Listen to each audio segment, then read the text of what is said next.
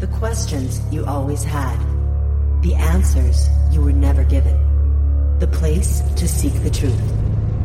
Welcome to Veritas. Tonight's special guest has lived his entire life amongst the aliens and will give us a view into this world, a world of alien visitation, abduction, and the unexplained. It is their culmination of 59 years of experience with ETs and other life forms. We'll dive straight into the heart of the alien agenda. Many of you asked for more on this topic, and this is for you. You are listening to Veritas. If this is your first time, welcome home.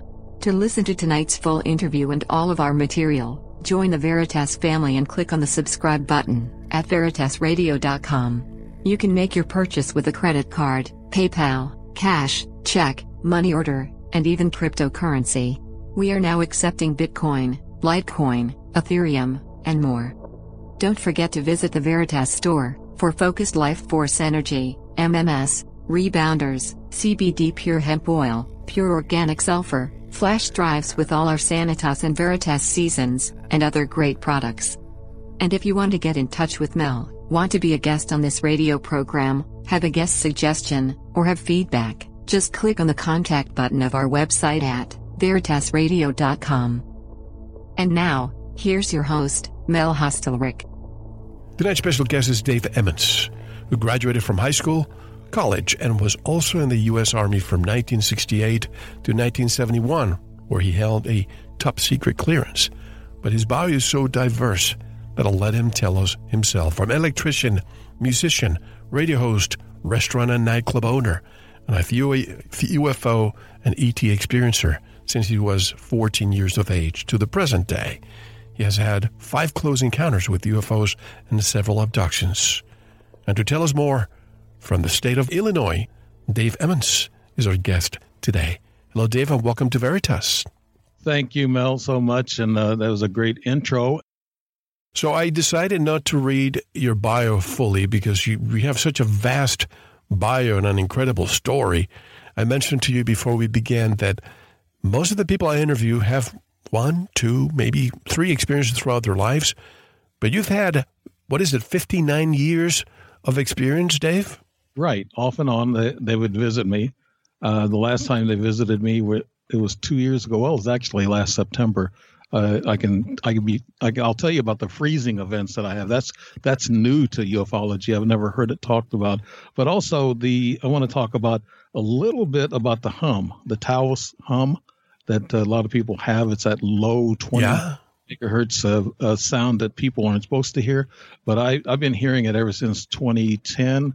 I believe ever since I started being really close to a, a few ETs, and I, I got it. I, I got it. So I'll get to that story when when I, I guess you want me to kind of warm up on the bio a little bit more. Yeah, go back in time. Okay, well, yeah, I graduated from high school uh, in in '67, so that makes me old, I guess. But uh, I I keep myself going mentally. I'm writing books now. I got my second book's going to be published before long, and the first book is out there now on Amazon, and that's they. What do they want? And that'll be about all the things that these ETs have harassed me over the years. But my first sighting was actually in in '62. I had a sighting when I was little uh, well, I was actually, let's see, 12. I was 13 at that time. I was 13 when I saw this. This looked like a little barge, and it had bright white lights on the front of it. And at the bottom, it had a blue hazy lighting coming over. And I was in the backyard playing. It must have been around 8.15, 8.30. I was the last one out there messing around and playing. My other brothers, sisters went inside to watch TV. And I always liked the outdoors. And I saw this this craft come up overhead about 100 feet high I remember looking at it and I was really mesmerized by it, but I don't remember having the contact with this craft. But apparently, afterwards, I got into uh, my bedroom in which we had 11 kids in the family. So we shared beds. So my brother, older brother, and I shared a bed. And I remember being ending up in the bed and I was numb. I couldn't move. My legs were numb and something was standing next to me and I couldn't. And then I was really scared to say anything or do anything until this thing was gone. And then I, I felt that it was gone because I started getting you know, feelings back in my legs and stuff. And I turned to my brother. I said, Did you see or hear anything? He goes, No, shut up, go to bed. You know, I got that quite a bit from, uh, I guess, a couple of wives.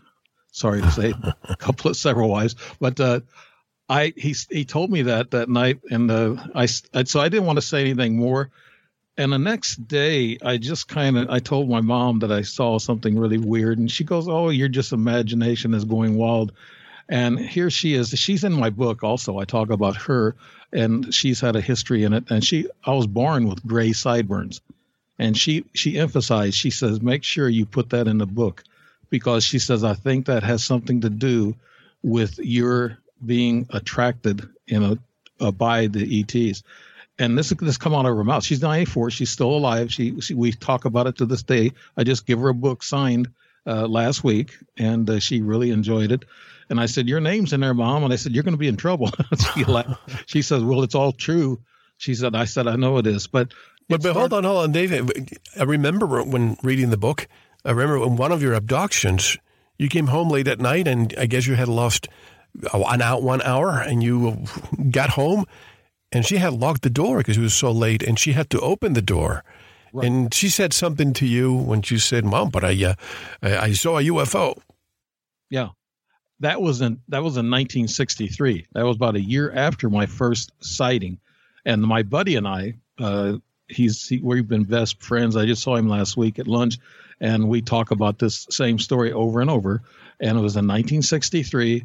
We were at the bottom of his steps. He, him and his dad lived in a basement apartment, and we was at the bottom of the steps listening to radio and drinking Pepsi Cola out of glass bottles. And that's a that's a that dates me right there. But we smelled this funny smell. It it smelled like sulfur or, or whatever. And then we saw some lights just above the tree line moving really slow. Uh, two small bright lights. And then we said, okay, let's go up. He said, let's go up there and get the flashlight from my dad's truck. So we did, and we followed this thing up the road, and we it was going real slow. It was watching us as we were watching it. So we were moving real slow, and he flashed the flashlight at it, and he was saying, "Well, he thinks that they answered him back." But what I recall is it, the lights were hitting the tops of the tree uh, uh, limbs and leaves, and I, that would cut it in and out. The light would cut in and out because of the trees getting in the way, and that's what I noticed. But we, it was moving all the way up. We went up to this empty lot, we stood there, and this thing was over my backyard actually, and it it was a, an old saucer shaped type type of uh, flying saucer, probably about I think it's uh, 30 35 feet wide and about 15 20 feet deep, high, and it had windows all the way around it, uh, little portals. I was looking at that. It was only about I'd say 75 feet off the ground. And we stood there and we pinched each other and we couldn't believe what we were seeing and and he pinched me too hard and i said ow that hurt. So i remember that conversation but i was looking at the portals the windows. I wanted to see them i saw shadows. My buddy said he heard a little humming buzzing sound. I didn't pay any attention to that. Now that's something i was more visual locked onto the target and i guess he was hearing a humming or buzzing sound. I didn't actually hear it. But we stood there we don't know what happened after that. Uh, we remember coming we remember being right back in the same place and standing in the exact same place we started off looking at this this craft. And I saw it take off to the west due west. We were looking at it from the southwest actually when you, you I went back some years later and kind of drew it all out to try to figure it all out from there. And it, it was coming we saw it looking to the southwest but it took off due west so that means it moved 30 or 40 degrees without us seeing it. We would have, if it would have moved, we would have noticed that we would have said something to each other, but we did not see it move. And my buddy didn't see it see it fly out. I did. It just zoomed right out in the, into the clouds and it was gone. So then we said, well, okay, we're going to go home and tell our, our folks about this. So we both ran home. He said he went home, told his dad, and he said, yes, son, you saw a flying saucer. Go to bed. And then I got, I had to pound on the door because my mom had it locked. And then she I, she opened the door and she said, "You know how late it is?" I said, "No, not really, mom." I said, "I saw a flying saucer." She said, "Get your butt in the house. I'll fly and saucer your butt." And you know, so I said, okay, so I go into bed, and the next day I was telling my friends the story, and they laughed at me. And when your kids around 14 years old in junior high, you know, they're going to laugh at you, oh, yeah. they're going to fun at you. So it's it's kind of you, you stop talking about it. But my buddy and I always talked about it when we got together, and we'd always sit outside and look up and see if we could see another one. So we were always into it because you know, seeing is believing, and I don't mind that coming from people. If people say I have to see one to believe it, then that's fine. But just don't discount them and say, "Hey, they don't exist," and you're crazy. You know that those are those are answers I don't really like but just op- have an open mind and the consciousness part about it and just know that this universe is so huge and vast and there's life out there and they're finding out. NASA well you know the, the, the, the saying condemnation without investigation is the height of ignorance. Yeah yeah i but uh, i i don't get you know how we I, I talked to you earlier before the show that i don't get how they said the government is causing a lot of disinformation and misinformation to block us from the truth. But I think there's there's kind of infighting with the top ufologists and investigators, the talking heads, as I as I call them. They seem to be gatekeepers for people who experience things. I'm all for the experiencer, and I want to listen to the stories. I want to want to see how it relates to how my story went. And a lot of them, believe it or not, I've interviewed a lot of these experiencers, and they always tell me something that rings a bell to, to my experiences. And then I know for sure that, okay, this guy, he's witnessed, or this gal, they've witnessed something that I've witnessed, and it's weird. So it's nice to hear people talking about this subject in order to put those pieces of the puzzle together for somebody else that, that might be, you know, scratching their head and to say, what the heck just happened to me? You know, they, some people don't know. 50% of people don't even know they've been abducted. And I think that night in 1963, it was uh, early summer. We was out of school. And I think that night we we saw this thing about a little bit after 10, might have been 10:30. We didn't get into the house. It must have been midnight because my mom don't usually lock up the house until about 11 o'clock.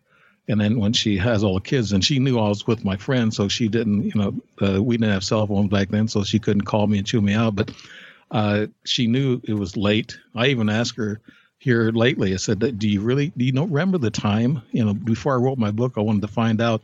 She goes, "No, but it was late." She said it was pretty late. I said, "Well, I don't remember, you know, that time. And my buddy doesn't remember that uh, that hour and a half what we were talking about. That's what's what was missing actually, about an hour and a half. But what in two weeks, like in journalism, when you investigate something, you wait for the other shoe to fall. Well, two weeks later, the other shoe did fall. It was it come in the form of an implant. I told my buddy about this implant, and he just went still. I said, I know we were on that craft together because I had a regress dream, but this implant was for real. I felt, you know, a nodule in my in my uh, uh you know, I guess left testicle, I can say that. And I thought, what's going on here? And then I looked and there was a cut line. It was about an inch long and it looked like a laser cut now. Back then I didn't know what it was, but it looked like kind of a laser cut. And I thought, okay, I'll try to push it back out that cut because that cut's not supposed to be there. So I did. It took me a couple minutes and I kept forcing it out and it popped out through that cut laser cut line. And uh, I'm calling a laser cut now. I didn't know that back then, but I got it out. It looked like a Advil tablet, but it was kind of light in color, uh, kind of real light tan in color. And the longer I held it out, the darker it got. The oxygen got to it. I showed it to my mom, and she goes, "Where'd you get that?" I said, "Mom, that come out of my my testicle," and she goes, "That's an ingrown hair." I said, "No, mom." She looked at she. What do you mean? I said there was a hole. There was a cut, not a hole, but it, I got it out out of this cut that was about an, an inch long, and I said I was able to get it back out. And then she looked at me and froze and she didn't say nothing. Let me just, let me just interject for a second. So, as your mom is basically pretending to be a skeptic here, could it be that there's lineage, there's DNA lineage that these ETs are following, and she knew all along? Yes, she knew about flying saucers. Uh, she used to tell us it was right after that. She used to be. She used to tell us that there's warnings on radio. Don't approach a flying saucer. Well, we did approach one, but she knew, but she didn't want to say anything to scare me. She didn't want to let me think that, okay, maybe they messed with me or they took me or whatever. She didn't want me to be afraid or scared because she's had, her family has seen a couple of UFOs and she's had some visitors uh, in her house, tall, dark, uh, slender uh, men, they call them whatever, but she's, she's had that. She's had them, you know, uh, roll her around in bed and grab her leg and, and things of that nature. And so it does travel in the family. It, it traveled in ours. And my mom didn't want me to know everything about it because she didn't want to scare me. So that night, she was just actually putting on a show when she told me about she'd kicked my flying saucer butt. Mm, and right. then the next day, you know, no, two weeks later, she told me, no, you know, just throw it away. She went quiet. But the other thing was I had a regress dream, and it took a while for that regress dream to come about. I don't know if uh, the, uh, the audience knows about regress dreams. They're very oh, lucid. Oh, sure. They're they're very lucid, vivid dreams in which you actually can relate to others in this dream. You can actually talk to them, touch them, and I had this this vivid dream that we were. I know my buddy was with me in this craft. It was dark. It was kind of warm, and I was on a, on sitting on top of a, a metallic table, shiny, and I couldn't put my shirt on. Actually, it was too small. It was my buddy's shirt. And he was in there. I, I felt that he was in there, but I couldn't see him. He was at another table. But I ended up having the right shirt, I guess, because he was smaller than me. And I was, I've always chubby kid. Let's let's admit it. But I, you know, I was a little bit bigger, so I couldn't put his shirt on, and I was frustrated. But apparently, they must have taken uh, his shirt, give it to me, and they re- reversed the shirts and got us dressed and put us back down like nothing happened. That was the regress dream I had, and I told my buddy that, and he says, "I haven't had anything." I said, "Are you sure?" He said, "No, I haven't had a regress dream." And my older brother, who who's a real strong believer in in me because he's been he's witnessed a few things around me, so he told he told Dave, uh, my buddy, he said, "Hey, you probably had th- something happen. You were abducted and you you don't remember it, or they might have erased you. And and uh, my brother here, he probably remembers it, you know, tidbits of it. And sometimes, most of the time, I do. There are some parts of it that they they don't get. Uh, they they relieve or take your memory. I was going to say relieve your memory, but they they take your memory away from you back to a certain time, and they use light to do it because there's one in- incident that happened you know, I, I talk about it in the book. It happened in Sedona, where I actually saw how they erased uh, your memory. But that was the first go around. Now, through those rest of the 60s and 70s, I was busy. I was in the military. I was playing music. I played guitar for a while and I played drums. I kept busy and I, I didn't do drugs as a musician, but I did drink. And I didn't, I wasn't proud of that, but I, I drank because we partied all the time when we played music, and musicians know what I'm talking about. But then I, I guess I in the 80s, I I had uh, other jobs that took me other places.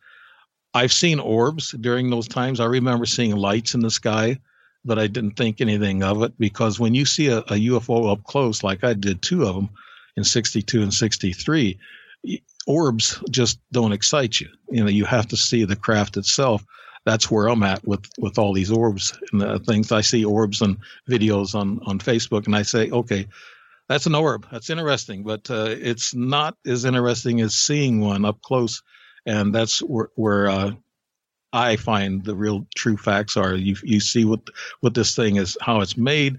You see what it looks like, and there are no weld spots. There's no bolts, anything. It's all just totally smooth.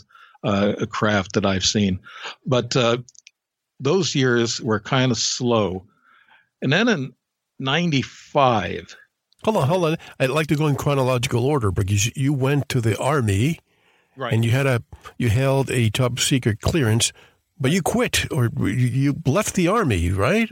Yeah. Okay. That's that's the topic. I thought. Well, after you mentioned, it, I thought, okay, we'll just leave it there. But here, here's the explanation of that. When I went, when I left high school, I I tested very high on IQ. I don't like talking about it, but then when I went in the army, I took their test and I qualified for anything I wanted. I, I made that such high scores. My brother tells me he thinks the ETs give me an intelligence boost. Uh, maybe so, I don't know, but I got into top secret. I was the only high school level person in that class of 15. The rest of them had. Thank you for listening. To unlock the full two hour interview, including video formats, downloads, transcripts, exclusive articles, and more, subscribe to Veritas Plus now. Gain access to our entire archive dating back to 2008. Just click subscribe at veritasradio.com. Because you don't want to believe, you want to know. Subscribe now. To listen to the rest and all of our exclusive material, proceed to the Veritas Plus member section or join the Veritas Plus family by subscribing. Click on the subscribe button at veritasradio.com. Don't forget to visit the Veritas store for focused life force energy. Get a 15 day free trial today with no credit card required. And if you want to get in touch with Mel, want to be a guest on this radio program, have a guest suggestion, or have feedback, just click on the contact button on our website at veritasradio.com. Now, proceed to the Veritas Plus member section or subscribe to listen to the rest of the interview. You don't want to miss it because you don't want to believe, you want to know.